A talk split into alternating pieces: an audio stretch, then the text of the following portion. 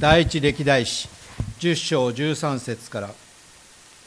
このようにサウルは主の信頼を裏切った不信の罪のゆえに死んだ。彼は主の言葉を守らず霊媒に伺いを立てることまでして主に尋ねることをしなかった。そのため主は彼を殺し王位をエッサイの子ダビデに回された。全イスラエルはヘブロンのダビデのもとに集まってこう言った。ご覧ください。私たちはあなたの骨肉です。これまでサウルが王であった時でさえイスラエルを動かしていたのはあなたでした。あなたの神主はあなたに言われました。あなたが私の民イスラエルを牧しあなたが私の民イス民イスラエルの君主となると。イスラエルの全長老はヘブロンの王のもとに来た。ダビデはヘブロンで主の見舞いに彼らと契約を結び彼らはサムエルによる主の言葉の通りにダビデに油を注いでイスラエルの王とした。続きまして11章の15節より。30人の頭のうちのこの3人は岩場にあるアドラムのホラー穴にいるダビデのところに下ってきた。ペリシテ人の陣営はレファイムの谷間に敷かれていた。その時ダビデは要害にいてペリシテ人の守備隊はその時ベツレヘムにいた。ダビデは切に臨んで誰か私にベツレヘムの門にある井戸の水を飲ませてくれたらよいのだがと言った。3人はペリシテ人の陣営を突き破ってベツレヘムの門にある井戸から水を汲みそれを携えてダビデのところに持ってきた。しかしダビデはそれを飲もうとはせずそれを主の前に注いでこう言った。そんなことをするなど私の神の見舞いに絶対にできない。命を懸けていった人たちの血をどうして飲めるだろうか。彼らは命を懸けてこれを運んできてくれたのだ。彼はそれを飲もうとはしなかった。三遊士はそのようなことまでしたのである。本日のメッセージは「主に召された者が問われる誠実さ」と題しまして高橋先生に御言葉を取り継いでいただきます。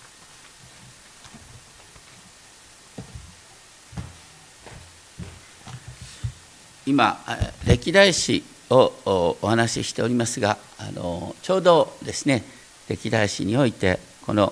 サウルのですね王の即位そしてその後のですね敗位とそれとダビデの即位ということが話題になっております。ちょうどですねあの先日はですね、えー、日本国天皇の即位の礼が行われました。それはですねキリスト教国における戴冠式と根本的に異なる天皇が即位を宣明する高御倉はその構造が天照大神大神の子孫としての座を表す舞台装置になっているあの僕はやっぱり日本人たるものをね「あの古事記」は読んだ方がいいと思うんですね。古事記を読むと日本文化がどのような、ね、影響の中にあるか今回の即位の例を見てもあの古事記のストーリーがこういろんなところに現れてるんですね。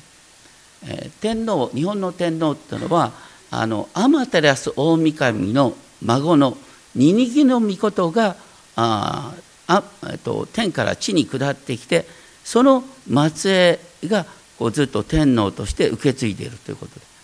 そういう感じを表すのがあの高御倉なんですね。でしかも天皇は即を自分で宣明します。一方戴冠式っていうのは王が神によって建てられたことを神の代理としての祭司が明らかにする式当然それも明らかな宗教儀式ですまあ、日本の天皇は神道の大祭司的な面を兼ね備えてますから別の祭司を立てて即位を宣言することはできません。異教社会である日本の天皇の即位が今回のような形になる必然性は当然あるんです、まあ、それにしても日本の文化は明らかにですね平安朝時代以前の神話の伝統が息づいて息づいている。ただしどの国の文化だって宗教と無関係にはないんですねだからあのどれまどれを宗教儀式といってどれをあの文化というのかってなかなか線引きが人によって意見が異なるのは当然の話なんです。まあ、ですからそれについては私は話すつもりはない。ね、一方こういうことを覚えてですねあの聖書の中で、記されていること特に今回のテーマですけれども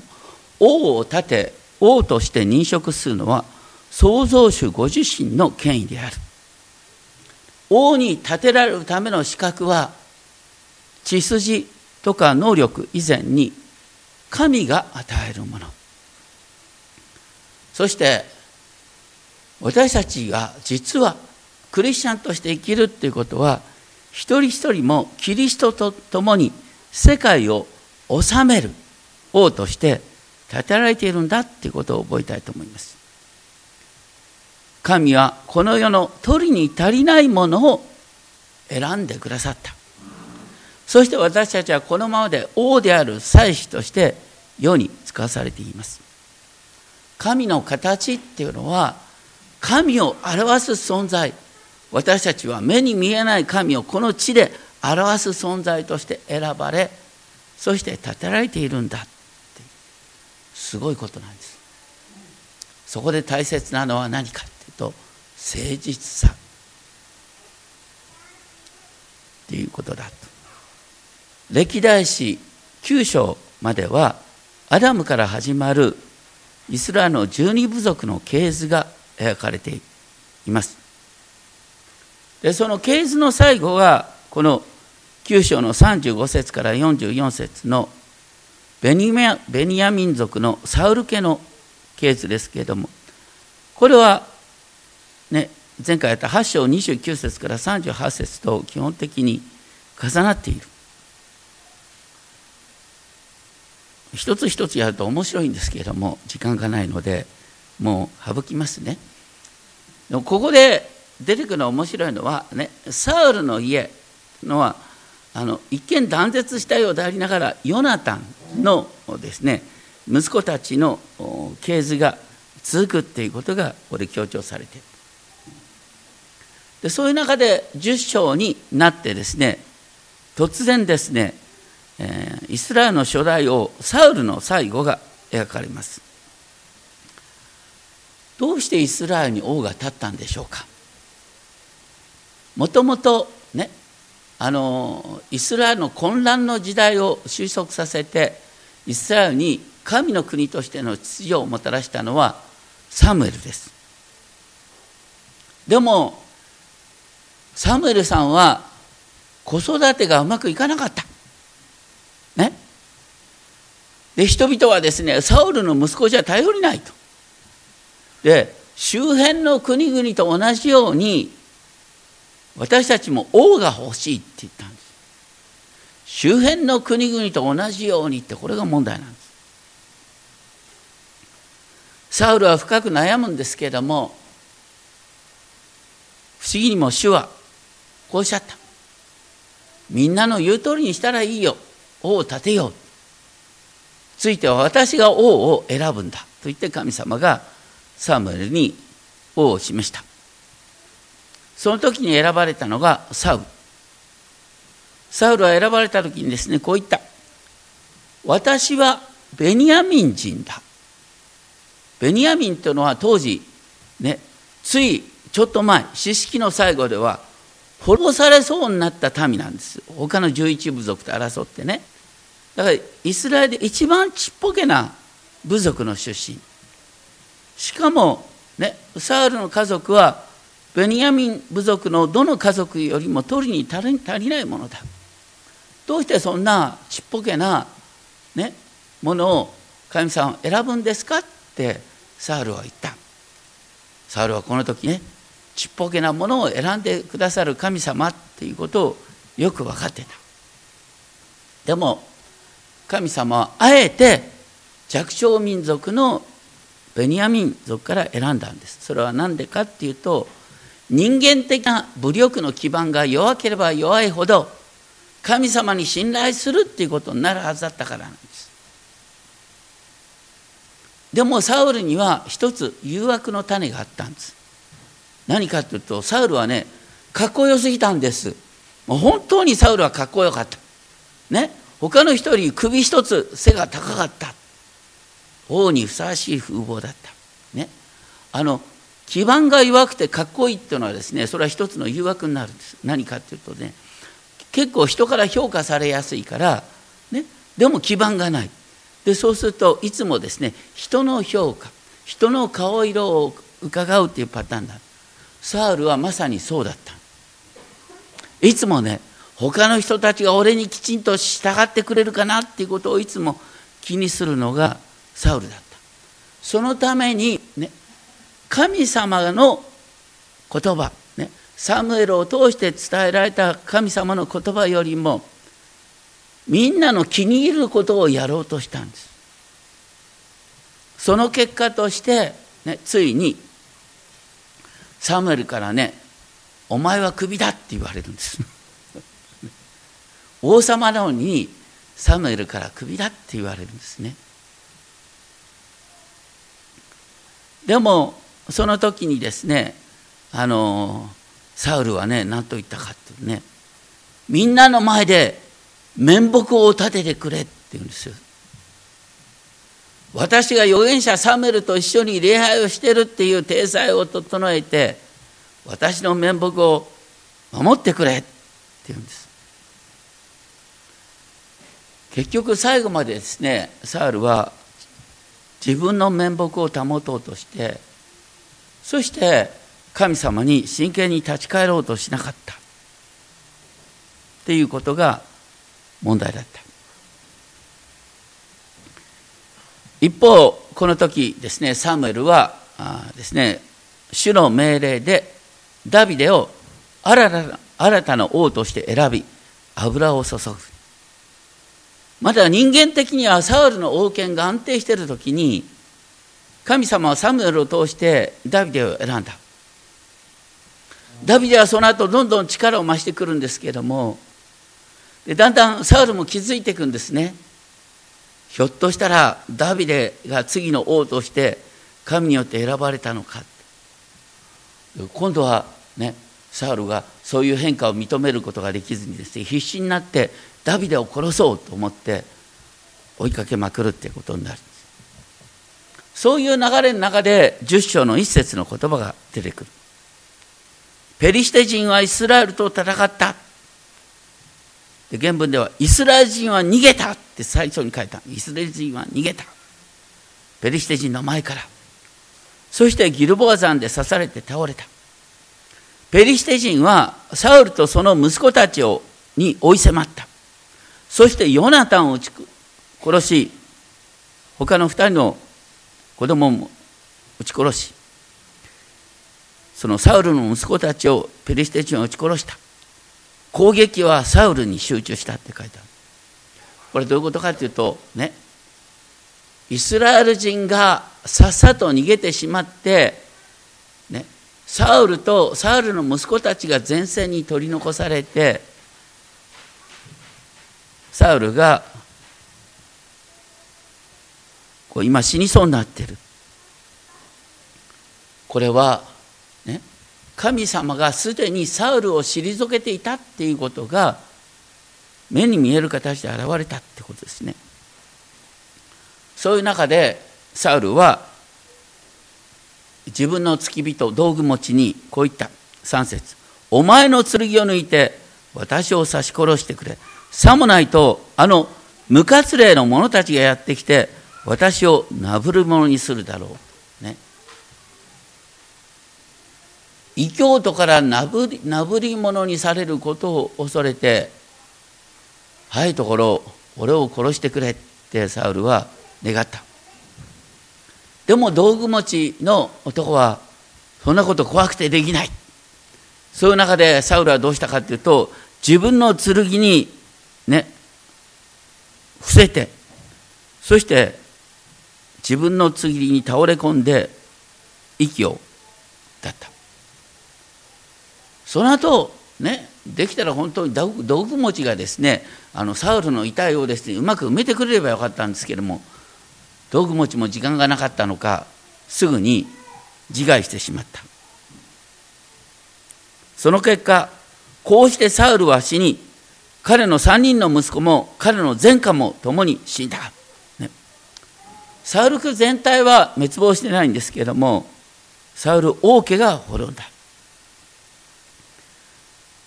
で10章7節で改めてですねもう原文ではこう書いてイスラエル人は皆逃げた。そしてサウルが死んだのを見てさらに逃げた。こう逃げたっていう言葉が強調される。イスラエルの民はサウルを見捨てて逃げた。でその後がね当時としては恥ずかしめの極め。なんとねサウルは本当に面目を立つことばっかり考えてたんだけども最後にはどうなったかというとペリシテ人がサウルの首を持ってね偶像の宮ダゴンの神殿に晒し者にした。当時の人々が一番恐れる恥ずかしめを被ってしまった。その時になってですね以前サウリに助けられたヤベシュ・ギルアレの人々がサウルと息子の遺骸を運んでそして葬り7日間断食をするということで最後の栄誉は守られたんですけどそしてその結果が10章の13節14節にこのように書いてあります。このようにサウルは不真実のゆえに死んだ、これが今日覚えていただきたい言葉。最初の王サウルは不真実のゆえに死んだ。その不真実とは何かっていうと主を裏切って主の言葉を守らず霊媒に伺いを立てることまでしたことのゆえだ。彼は主に伺いを立てなかった。実はね同じ言葉の繰り返しがあるんです。サウルは霊媒に伺いを立てた。しかし主にお伺いを立てなかった。サウルが最後にした愚かなことは何だった？かというとそれがサムエル記に出てくるんですけども第一サムエルの28章5節あたりからですけどもサウルはね最後にもう切羽詰まってどうしていいか分かんなくなって神様にちらっと聞いたんだけど当然ながらそれまでのことがあるから神様は何の答えも出してくれない。サウルは慌ててどうしたかっていうとね霊媒師の女を探し出した。なんと不思議にですね霊媒師はね死んだはずのサムエルを呼び出すことができた。死んだサムエルと生きているサウルが対話をするってこれありえないことが出てくるんですね。それはどういう意味だろうって私たち思うんですけども肝心のことは何かっていうとね呼び出されたサムエルはサウルに何と言ったかっていうとお前は今日死ぬんだ。お前の息子たちも一緒に死ぬんだっていうお告げを受けただけだ霊媒師によってサムエルを呼び出した結果として実は滅亡が早まった。しかもその死に方がとんでもない死に方になってしまったっていうことだと思います。霊媒師にお伺いを立ててですね答えをもらったのはこれとんでもないこと。答えもらえたらいいって話じゃなくて答えもらったところからもうどうしようもない破滅が始まってくるってことですね。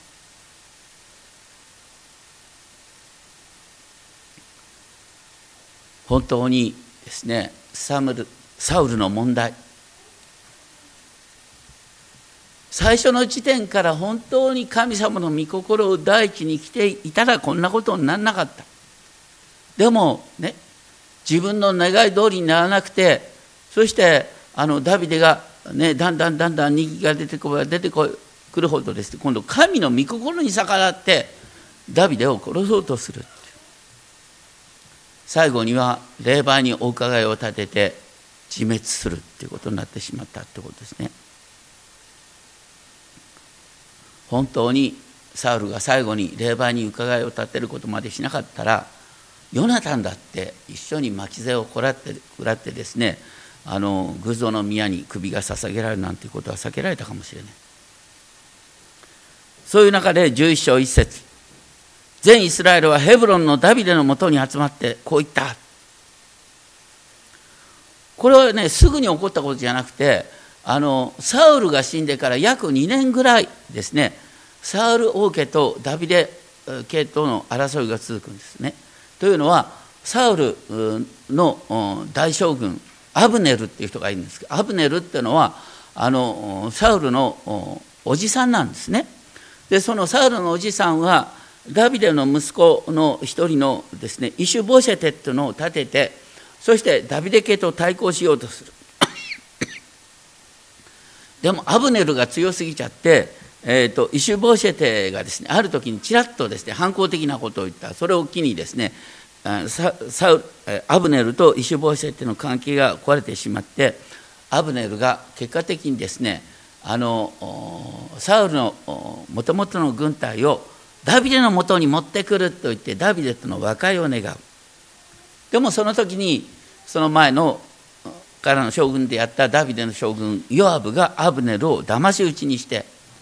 で結果的にサウル王家の軍隊がですね全部ですねこの指導者を失って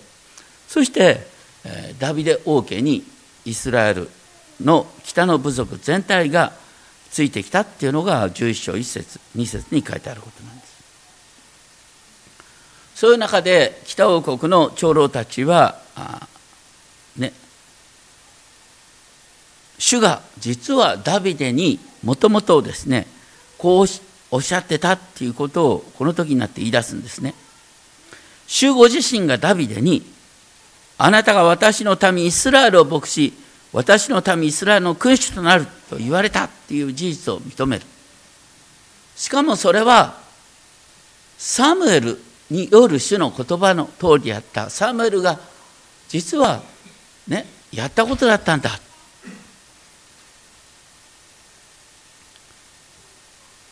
さっき言ったように、ね、サムエルがダビデを立てた時そのことはイスラエル全体には隠されていた。でもだんだんダビデの力が増し加わってくる。で一方でサウルはダビデを追い詰めようとする。そういう中でだんだんだんだん人々の目にも実は神はダビデを立てておられるんじゃないかっていうことが見えるようになっていく最後にはサウル自身もですねある時にダビデを殺そうとしてあの簡単にダビデから助けられた時にダビデに向かってサウル自身もこう言ったことがありました。ダビデよお前が必ず王になりお前の手によってイスラエル王国が確立することを私は今確かに知った、ね、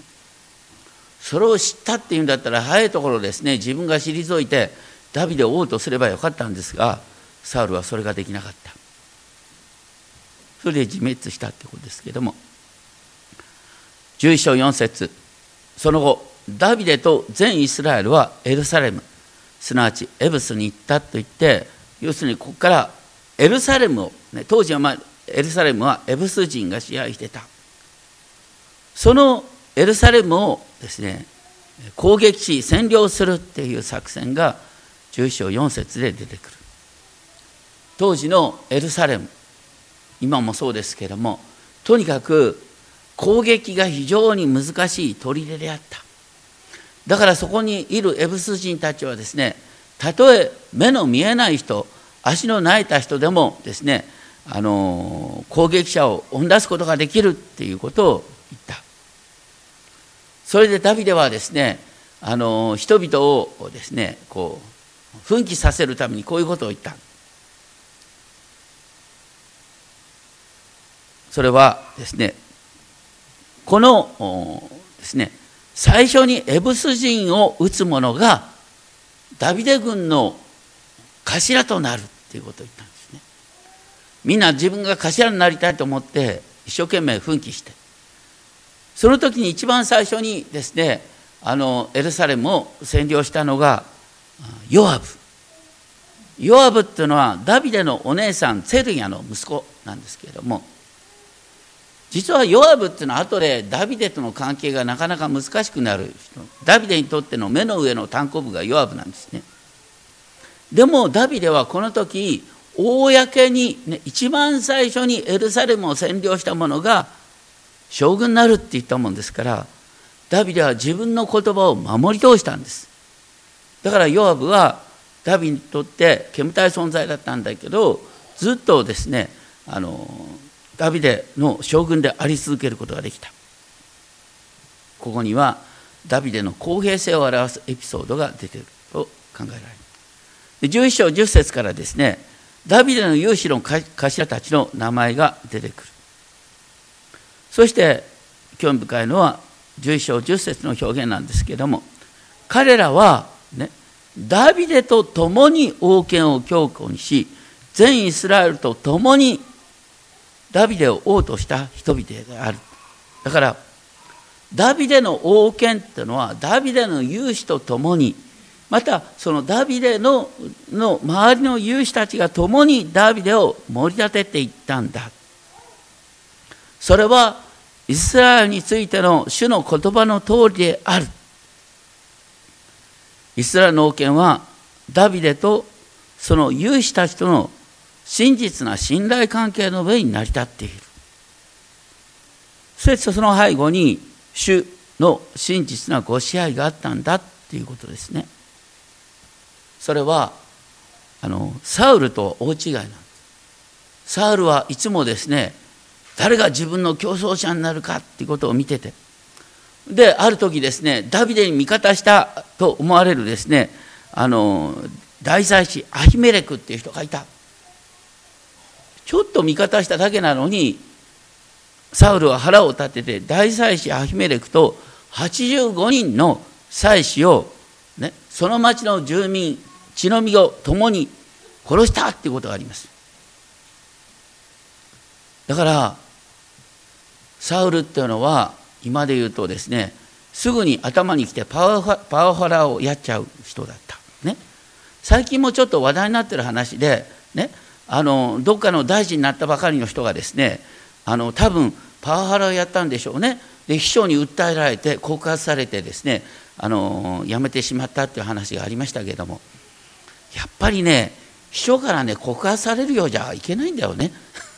それ要するに信頼関係が成り立ってないと。それがサウルの問題だった。それに対してダビデの問題ダビデのね素晴らしさっていうのは本当にこの信頼関係を築いていくんです。家来たちとの。それがダビデ家の素晴らしさだよっていうことが書いてある。その信頼関係が一番現れている例がですね11章の11節からのところであのこの三勇士ダビデの三勇士が出てくるんです。ところがねこれはあの第2サムエルの23章から見ると3人の名前が出てくるんですけどもここのとこでは不思議にですね3人目の名前が省かれてるんですね。でとにかく三勇士っていう言葉が一人歩きするんですけどもこの3人の勇士それぞれの功績がちょっと書いてあるんですけどもとにかく彼らはですね決して敵に背を向けるような存在ではなく本当に勇敢に敵と戦う存在であったということが書いてある。でその上で、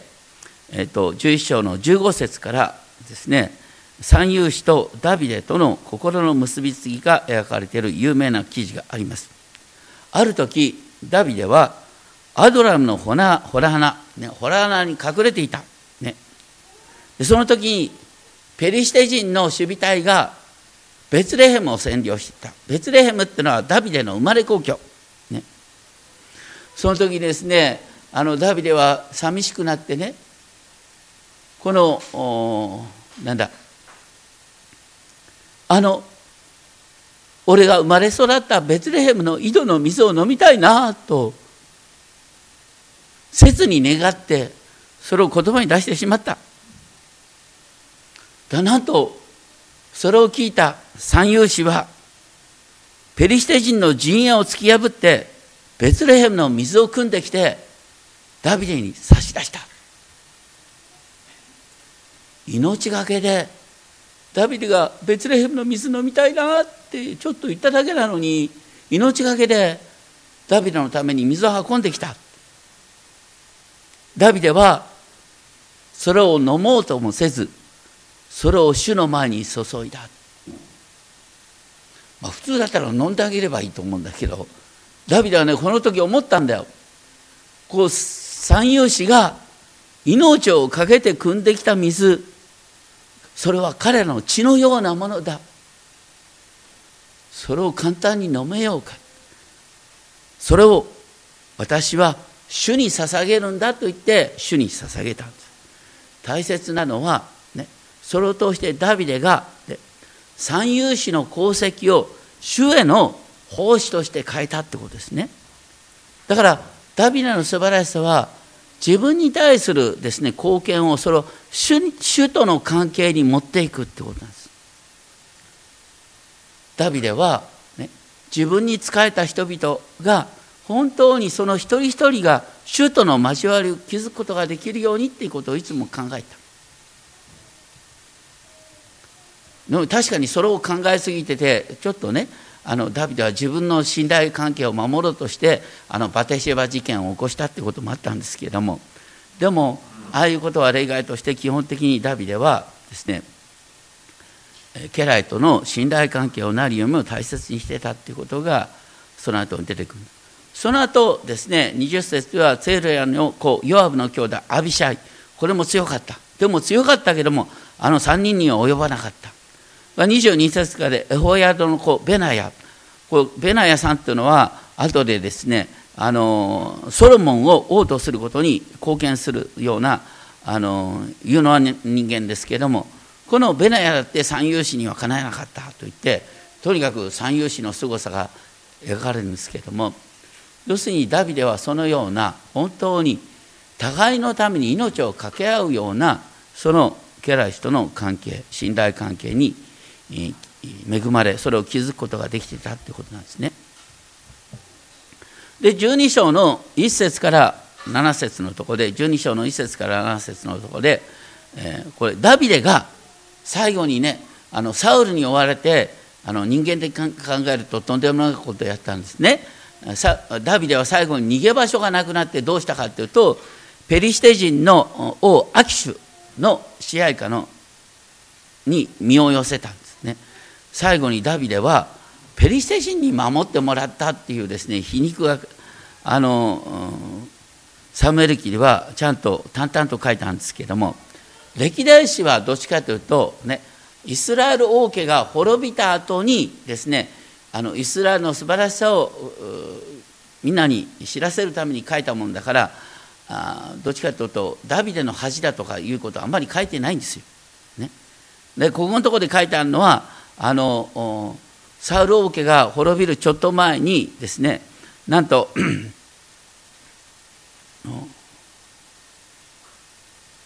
えっとペえっと、その時にですねあのダビデに加勢してきた者がいたっていうことがあの中心に書いてある。しかもそれはベニヤミンのサウルの同族ベニヤミン人があのアキシュにいるですねあいやアキシュの支配下のチクラグにいるダビデを助けに来たっていう話が出てくる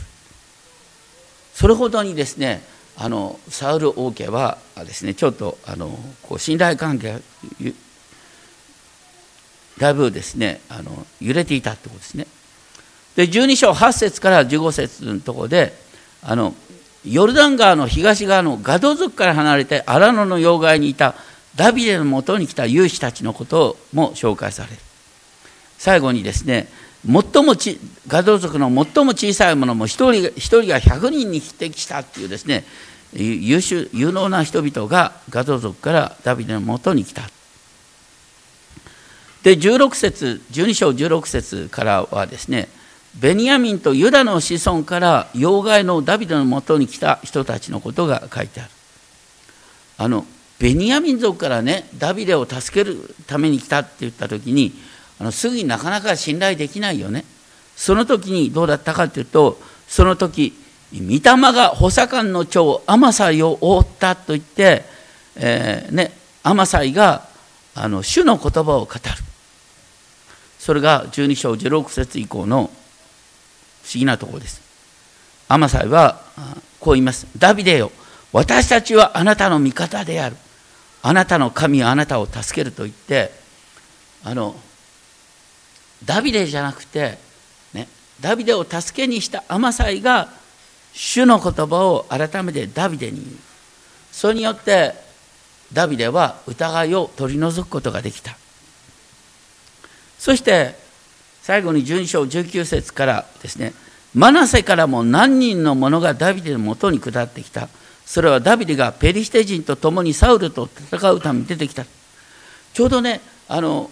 ダビデが切羽詰まった状況になるのはあの最後にですねペリシテ人があのサウルとの最後の戦いをしようとする時にその時ダビデはペリシテ人の支配下にいたんです。普通だったらペリシテ人の支配下で、ね、本来味方のはずのイスラエルの軍隊とダビデは直面せざるを得ないっていう状況に追い込まれそうになったんです。その時なんと不思議にマナセ族からねダビデのもとに流れてきた人がいた。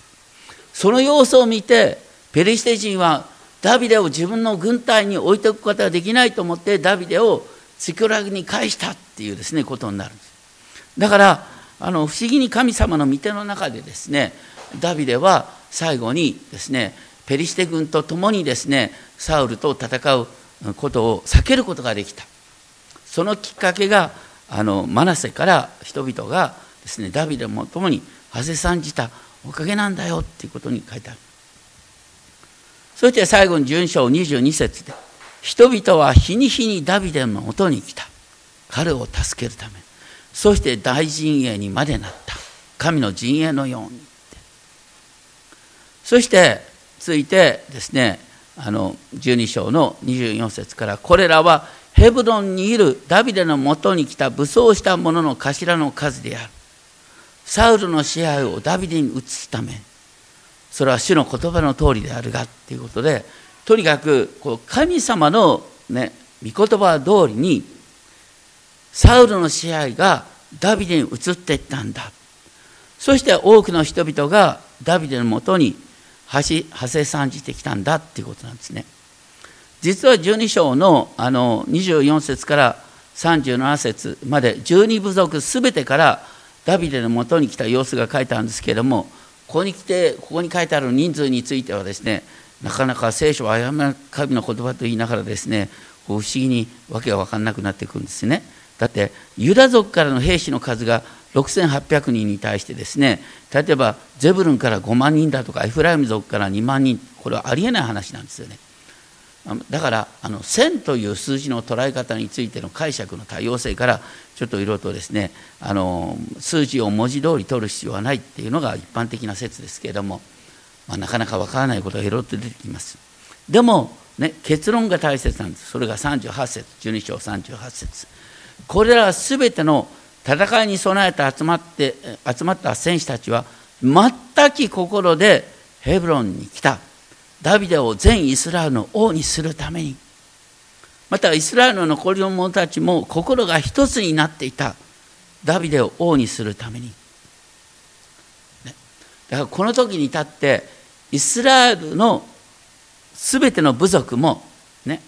そしてそれまでの戦士たちも本当に心を一つにしてダビデに王になってくださいと願うようになったということなんです。考えてみたら、ね、サムエルから、ね、ダビデが王の油注ぎを受けてから実際に、ね、ダビデが王として認められるまで本当に長い年月がかかってダビデはその間散々な死ぬ目に遭うんですけれども最後にはイスラエルがみんな揃ってダビデさんに王になってくださいと願うようになった。それは神様の導きがあったから。神様の導きがあったにしてもね全イスラエルがダビデに王になってくださいって願うまではすごい長い年月がかかってるんです。これ、ね、何年かってなかなか言えないんですがとにかくダビデはその間ずっと逃げ回り続けてたんで最後にはペリシテ人まで助けを求めるようなことになった。でも最後には本当にですね全ての人がああダビデこそが神が立てた器なんだなっていうことを認めるようになったんです。このプロセスを見るとですね何が見えてくるかっていうとねどう考えたって普通の感覚で言ったらねあのサムエルがこうまだねサウルが元気な時にですねダビデを王にしたんだからさサムエルちゃん責任取ってよとかさどうしてこんな目に遭わなきゃいけないのよとか言ってねその問題解決を自分でこう作ろうとするのが普通ですよ。でもそういうことをしたら完全にかえってですねこじれるんです。ダビデはひたすら神の時を待ち続けた。王として認職されながらでもみんなから王と認められるまですごい長い年月がかかっている。ダビデはひたすらサウルと戦うんじゃなくて逃げ続けたんです。でも最後にはサウルが自滅した。本当にそこにダビデの凄さを見ることができます。しかもダビデは逃げ惑いながら自分の家来との関係を本当に大切にしていくんです。ダビデの家来はさっきの三遊士の例にあるように命がけでダビデが飲みたいって言ったベツレヘの水を運んでくるようなそういう信頼関係が出てくる。決してね頭にきて内部告発してやるなんていう人がダビデの家来からは出てこない。サウルの家来からは出てくる。私たち改めてですねこのサウルが王として立てられながらね神の御心に反することをやって自滅していく。ダビデは散々前に会うんだけどもでも神に信頼し続けそして神との信頼関係を人との信頼関係として表すっていうことをやっていくっていうことを覚えたいと思います。ダビデも神様の沈黙に何度も耐えてきます。でもダビデはね例えば詩編22編なんかっていうのはダビデの詩でしょ？詩編22編は何ですか？詩編22編の最初は「我が神我が神どうして私をお見捨てになったのか」っていうね神から見捨てられたものとしての訴えでしょ？ダビデはそういうことを味わいながらでもそれを歌にし神への祈りのしそしてその「我が神我が神どうしてお見捨てになったのか」っていう言葉をイエス様が十字架で、ね、叫ぶっていう形につながっていくんですよ。こう見捨てられたと思ってもそこで作った歌が、ね、イエス様の歌になってくるんですよ。だから本当に私たちはそのダビデの例に特にダビデの詩篇の例になるべきかと思います。一方サウルはちょっと聞いてですねダメだったらどうしたかというと霊媒師に伺いを立てた。私たちクリスチャン絶対そのことやってはいけませんよ。ね。なんか中野の母とか言ってさなんかそこに行ったらなんかいいことをお告げいただけるみたい。教会に来てもなんかなかなか道が開けないからとか。そういうことをやる人はとんでもない目に遭うと。ね。神様を一度知りながらですねそういう伺いを立てるっていうことは本当に神様を一番悲しませることになる。本当に私たちはですね一見神が沈黙しておられるという時にも本当に神にですね神の御心をしたい求め神に向かって祈る。それがダビデの姿。そこからダビデのですね家来とたちとの信頼関係も生まれてきたということを覚えたいと思います。そして私たちはね私たちも王として召されているんです。さっきですね読みましたけども黙示録の5章の9節10節黙示録の5章9節10節にはイエス様の十字架の目的がこう書いてある、ね、イエス様の血によって人々が神のためにあがなわれた。それはね私たちが神の王国となり祭司となって地を治めるため。私たちは地を治めるために召された私たちはキリストと共にこの地を治めるんです。だから私たち一人一人も小さな王なんです。だからいやダビデはまあ別の人って思うんじゃなくてダビデの話は自分の話なんだ。サウルの話もひょっとしたら自分の話になりうるんだってことを覚えながら本当に人と人との信頼関係。それは神ととの信頼関係に基づく信頼関係ですけれどもその真実な生き方っていうことを私たちは大切にしていきたいと思います。お祈りをしましょう。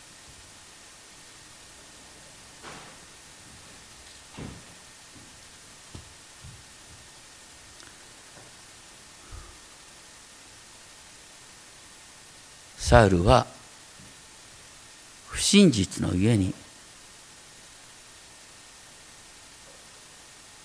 サウルは不真実のゆえに死んだ。ダビデは真実のゆえに生かされた。ダビデはその真実が報われた。私たちが目の前の都合を優先して不真実を行ってしまうか。それとも目の前どんなに都合が悪くても真実を全うするかその選択が問われていますどうか主に選ばれたものとして主によって罪があがなわれたものとしていつでもどこでも神の前における真実人と人との関係の真実を全うできるよう導いてください。キリストの真実に基づいて私たちは真実な生き方を全うすることができますように。そのために私たちに真実の御霊である精霊が与えられていることをありがとうございます。どうか精霊の導きのもと真実を全うする生き方をさせてください。それぞれのうちにキリストの真実を息づかせてくださいま